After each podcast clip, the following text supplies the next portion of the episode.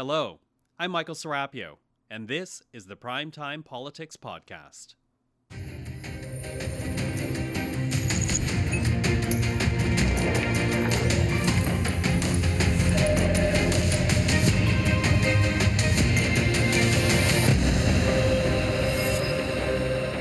Hello, everyone. I'm Michael Serapio. As expected, the Prime Minister has put tens of billions of dollars on the table today, answering the call from Canada's premiers and committing to invest more in healthcare. In total, the federal government says it will invest $196.1 billion over the next 10 years, but only $46.2 billion will be new spending. That would include an immediate $2 billion top up to the Canada Health Transfer with no strings attached, and $25 billion over 10 years for bilateral agreements with the provinces to meet, says the federal government, the unique needs of each jurisdiction. The premiers are already expressing their disappointment at the proposal, but the Prime Minister says the deal will be offered and will help address the crisis in Canadian healthcare. The pandemic reminded each and every one of us just how important our health is. It also put enormous pressure on our healthcare systems and on our healthcare workers. And it made us take a hard look at the long-standing issues facing our healthcare. As leaders, we've come together to deliver tangible actions and outcomes today while building a more modern system to ensure results for all Canadians for the future. The provincial and territorial governments deliver health care with support from federal funding, which ensures that our collective commitment to the Canada Health Act is upheld. In fact, it's written right into the Canada Health Act that as governments, we need to protect, promote, and restore the physical and mental well being of residents of Canada and facilitate reasonable access to health services without financial or other barriers. To help ensure that, we're announcing that the federal government will be providing $198 billion in additional federal health funding over the next decade. Well, for more, we are now joined by Dominic LeBlanc, Minister for Intergovernmental Affairs, who has been working the phones and negotiating with the provinces ahead of today. So, Minister, thank you for being with us tonight. Thanks, Michael, for having me. Now, as you well know, the premiers uh, did have their own news conference this afternoon. They say what your government is proposing is not enough. They're disappointed. Uh, what's your response to that? Uh, our response, obviously, is that $198 billion of additional funding is a very significant investment. The provinces understand that there's a limited fiscal framework that every government has to work within. Um, we have worked hard and talked to many of them, as you mentioned in the introduction, over the last number of months about what the Government of Canada could do to be the best partner possible in ensuring the long term sustainability of our healthcare system. We made a number of adjustments to some of the initial uh, ideas we had based on those conversations with premiers over a number of weeks and months. So we're confident that this is a very significant offer. And we're also confident, Michael, that Canadians expect us uh, to quickly sit down together and figure out the best way to apply this additional funding in a way that'll benefit uh, the people who need the healthcare system, the people who work in the healthcare system in all of the different jurisdictions across the country. Okay, but th- there is this disconnect between what the provinces were asking for, or hoping for before they got here, and when you, you talk about that nearly 200 million, uh, billion dollar investment, only 46.2 billion dollars across 10 years is new money, and the premiers were asking 28 billion dollars a year essentially that's a gap of some $23 billion each year. If your intent is to protect public health care, how does your offer help the provinces actually do that? But again, this is the trap of, of arguing about tens of billions of dollars. The Prime Minister noted uh, that the tax points that we transfer to the provinces are worth $25 billion uh, a year for the provinces and territories. That's left out of the calculation they use around this 28 billion. So all of these numbers, Michael, are interesting. It's interesting on programs like this. Um, at the end of the day, the people who are in an emergency room at a hospital in Ottawa tonight or in Moncton, New Brunswick, where I live, um, want to know that we're working collaboratively with provinces and territories uh, to come up with the best solutions possible to sustain the public healthcare system, to improve accessibility. We think this is a very significant amount of money. We think it will significantly improve the long term prospect of the healthcare system. And we've built in the flexibilities for provinces and territories to tell us what are their priorities and how can this additional money help them meet those objectives that the citizens of their province and of our country expect us to attain together. Mm-hmm. Uh, but when you talk about those figures and those projections, though, what is the percentage? I know there's a discrepancy between the way the provinces and the federal government measures percentage of, of what is actually paid. And if, if Canadians want to know that their federal government is cooperating with the provinces to deliver health care, what do you calculate now with these additions? What do you calculate to be Ottawa's percentage uh, in, in paying health care in this country now?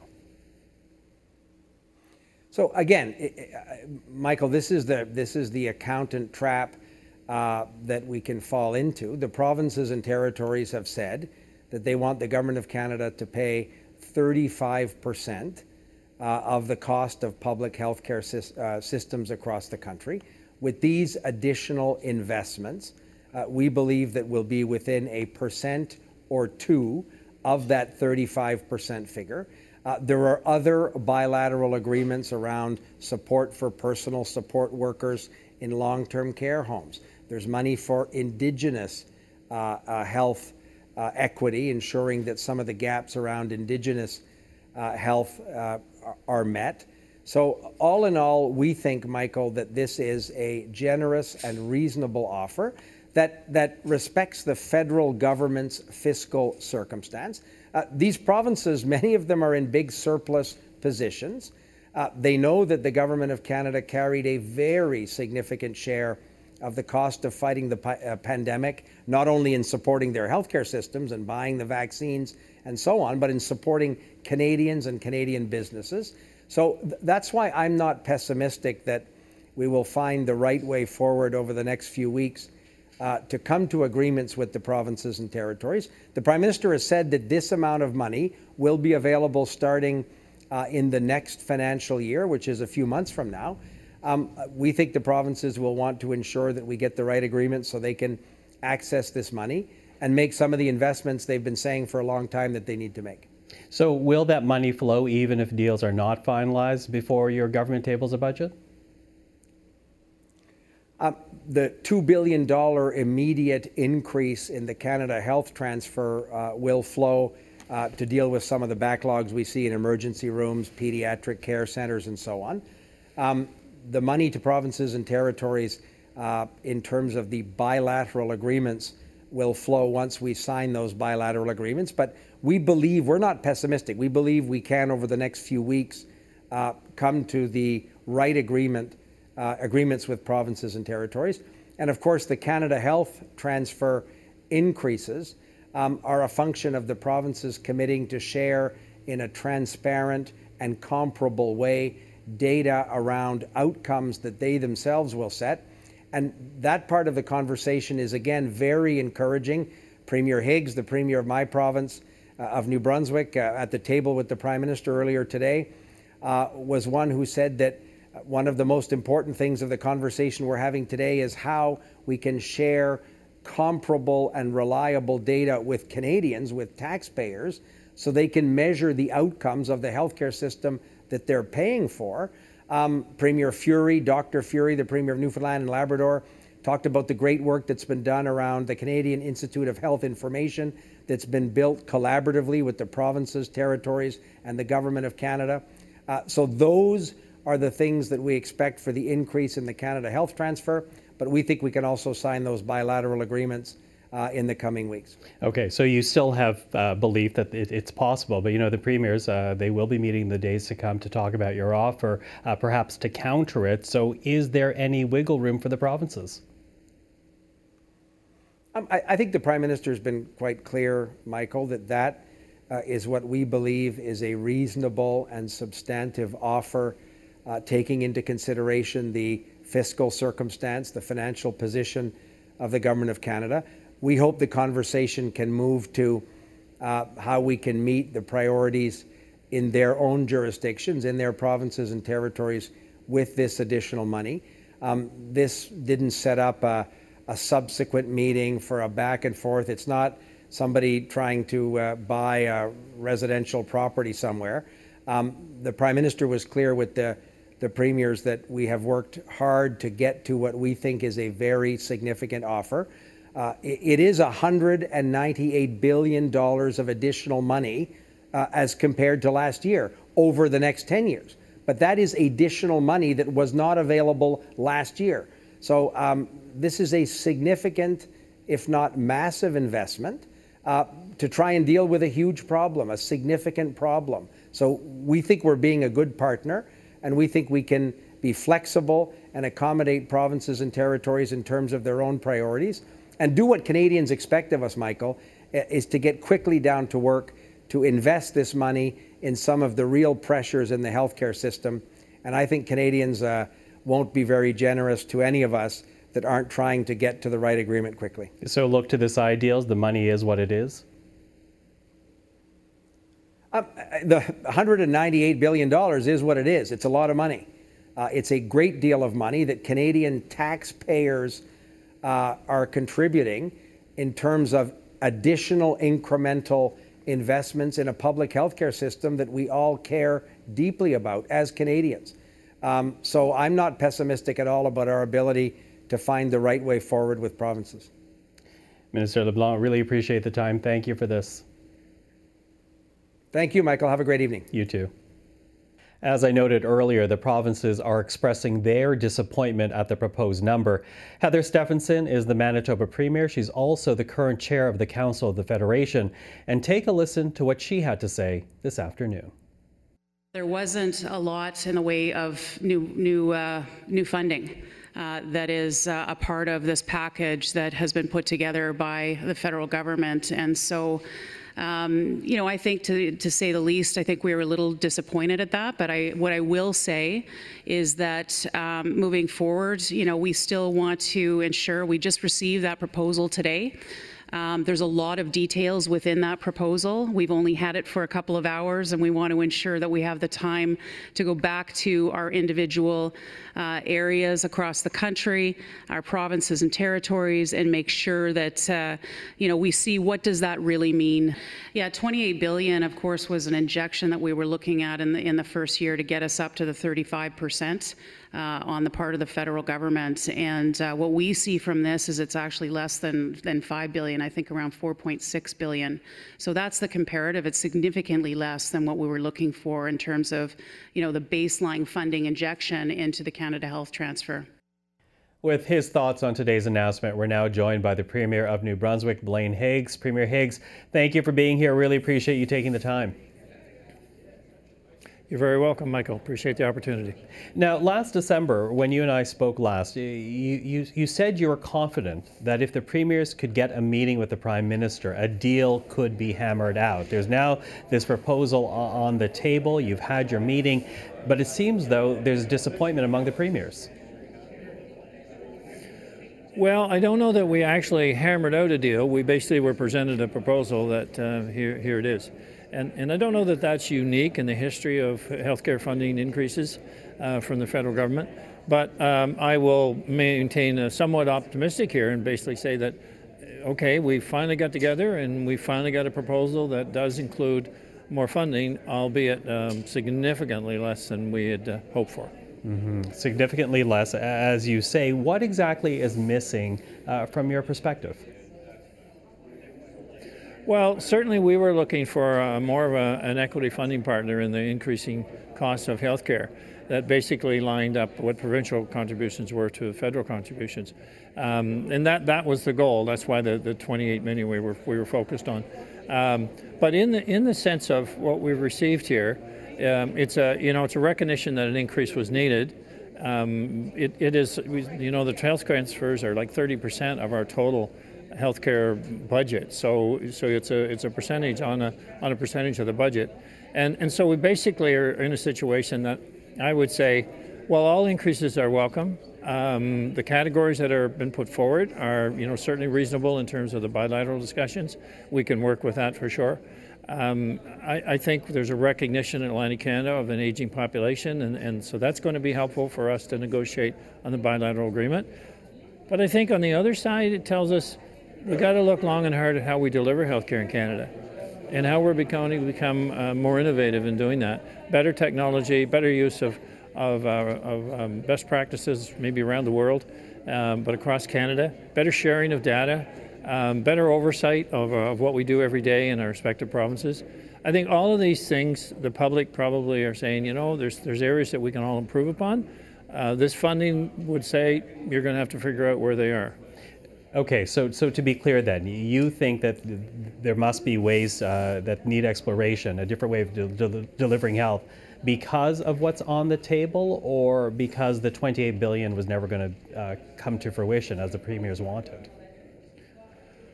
Because of what's on the table, you know, what we're showing is that, you know, if we're going to continue funding healthcare kind of in the same manner we always have, uh, we needed to have serious uh, funding injection. I mean, we have the labor shortage. We need to have, you know, a whole different approach of maybe certifications and the ability to get more immigrants in that are fully certified, coming from countries that that that are um, delivering on our program, so we can put them right to work. So we're going to have to do faster certifications and, and get moved up on that. We're going to have to look at technology and you know where we're performing procedures and how we can do them quicker and, and do them more cost effective. Uh, all of this, at the end of the day, has to be done with the fundamental principle that everything we do has to be better outcomes for the patients, and that's the people of our province. And ca- Canadians expect that.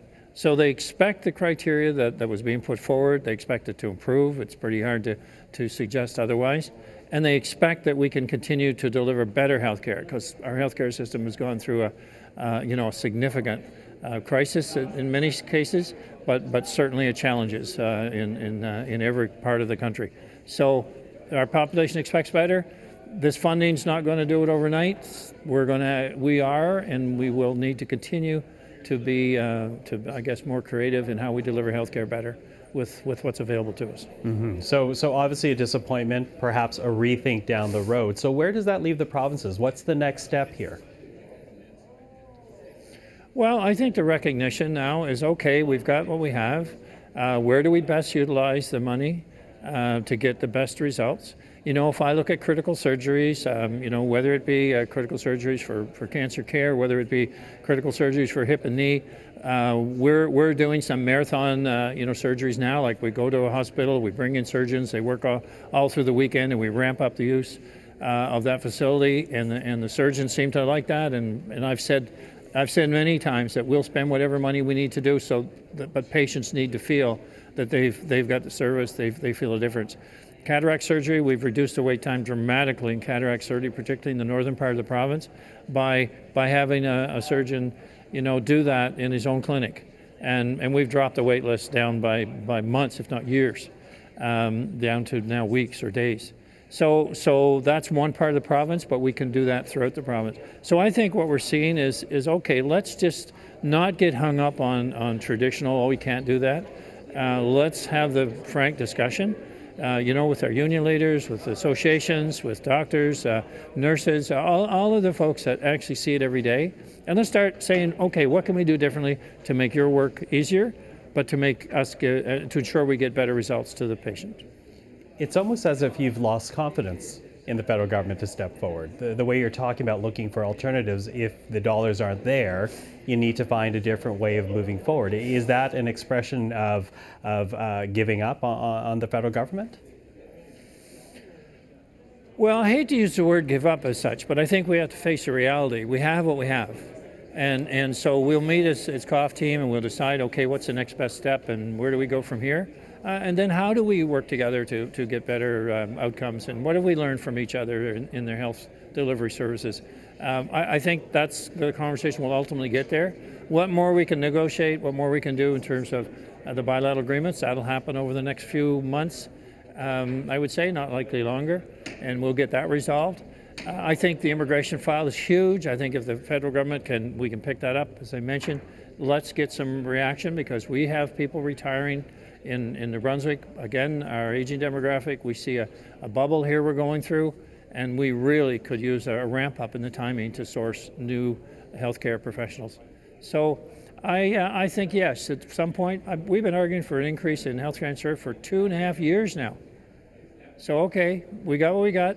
Let's have the meeting and to see if there's more, what can we do about it? But then at the end of the day, after we have our meeting with, with uh, all of our uh, colleagues, it's okay, let, let's, let's move on to, to what's the next best thing for us to focus on in order to ensure our healthcare system continues to improve. Because, um, you know, doing anything less is just not an option. Uh, quickly running out of time here, uh, Premier. I am wondering when the next meeting amongst the premiers will be to, to try to formulate some type of either counter offer or response to the Prime Minister. Uh, well, it hasn't been set yet, but I do expect it within within a week. Premier Blaine Higgs, again, always appreciate the time. Thank you for this. You're very welcome. Have a good day. Let's continue the conversation now with two journalists who are covering the First Minister's meeting. Marieke Walsh is with the Globe and Mail. Mia Rabson is with the Canadian Press. Thank you to the two of you for joining us tonight. Thanks for having Hi. us. Marieke, I'll begin with you. You know, uh, we did speak to Premier Higgs tonight. He's disappointed with the dollar amount. Uh, you were tracking the news conference with the other premiers. What else was being said about the money being offered?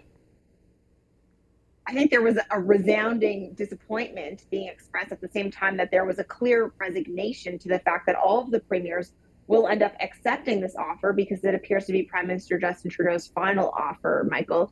Um, I think there's some questions for the federal government in terms of the expectation setting and the table setting that they did in advance of this meeting.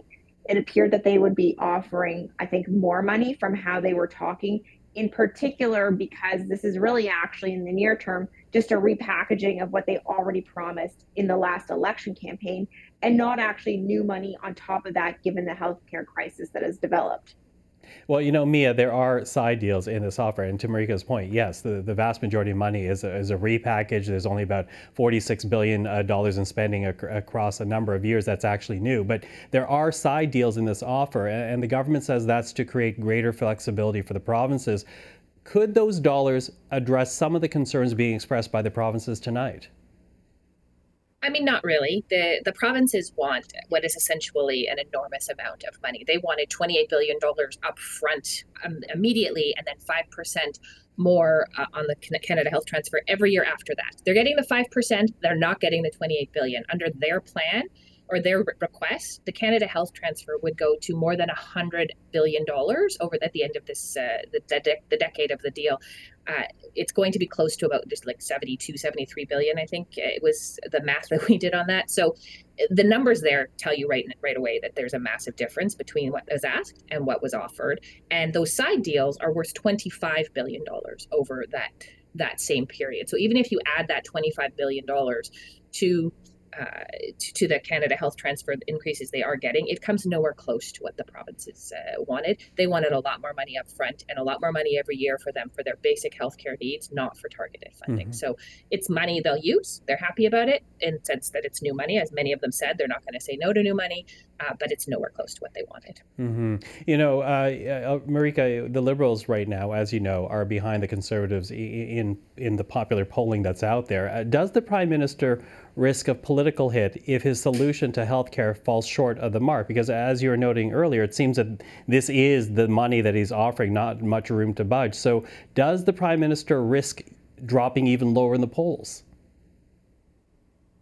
I think it's a bit too soon to tell and, and, to know where Canadians will assign blame. I mean, Jean Chrétien cut healthcare spending dramatically in, in his budgets in the 90s and still got reelected. So I think it's it's a bit too soon to say exactly how that plays out. But certainly, in terms of electoral promises, we know that the prime minister, for example, in the last two elections, promised a doctor for every Canadian, and we know that's far short of what's actually happening right now. So the question is, will people hold him to account for those kinds of promises that are really in the provincial government's controls in terms of how they spend their money and where they invest it, or or will they be seen to be doing something? And so that's enough from the federal perspective. I think it's it's too soon to say. I think more importantly we need to know from the conservatives will they actually honor this new offer that Prime Minister Justin Trudeau is putting forward? Because it's a 10 year deal.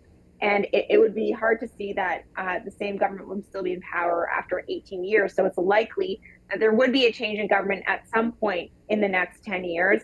And that means there are also questions for how other parties will respond to it. Well, it is interesting that we haven't really heard from Pierre Poilievre so much on the First Minister's meeting uh, or even the, these healthcare talks. So certainly that's something we'll be tracking in the days ahead. But you know, the, Mia, the Prime Minister keeps talking about protecting public health care. But uh, in our conversation once again with Premier Higgs, he says that if this is the dollar amount offered, then really the provinces will have to rethink how healthcare can be delivered. So where does that leave, do you think, pub- the public system when it comes to delivering health? Well, there's two things there. I mean, the prime minister was clear in his uh, I think was like the very last question he took today, that the Canada Health Act is still in existence. They will do everything to uphold it, and that the Canada Health Act protects the universal healthcare system. I don't, but on the other hand, I don't think there's anybody in the healthcare system or any government that doesn't think there has to be some kind of innovation to to find a way to deliver the healthcare that we need more effectively and more efficiently. Uh, I mean, this is a lot of money on the table that is t- today. We're talking about even if it's just looking at the new money that's being offered of 46 billion dollars it's not an own that's a lot of money. And if you look, look at the total amount the in healthcare funding will increase over 10 years it's almost 200 billion dollars. If we cannot find a way to deliver healthcare in this country without you know three four times that amount of money no private sector no public sector uh, amount of money is going is going to solve it. There has to be innovation the, potentially a fight going brewing between the provinces and the federal government about some some access, uh, uh, sort of allowances for for more privatization, but very few governments in this country are going to talk about moving away from the universal payer system. It's just a very big uh, risk politically in Canada. Well, certainly something we'll be watching over the next few days. As we heard from uh, Premier Stefanson, the premiers will be discussing the offer in the days ahead. So for now, uh, Mia Rabson, Marieke Walsh, thank you very much for the time. Not as much as I wanted, but really appreciate your voices tonight. Thank you. Thank you.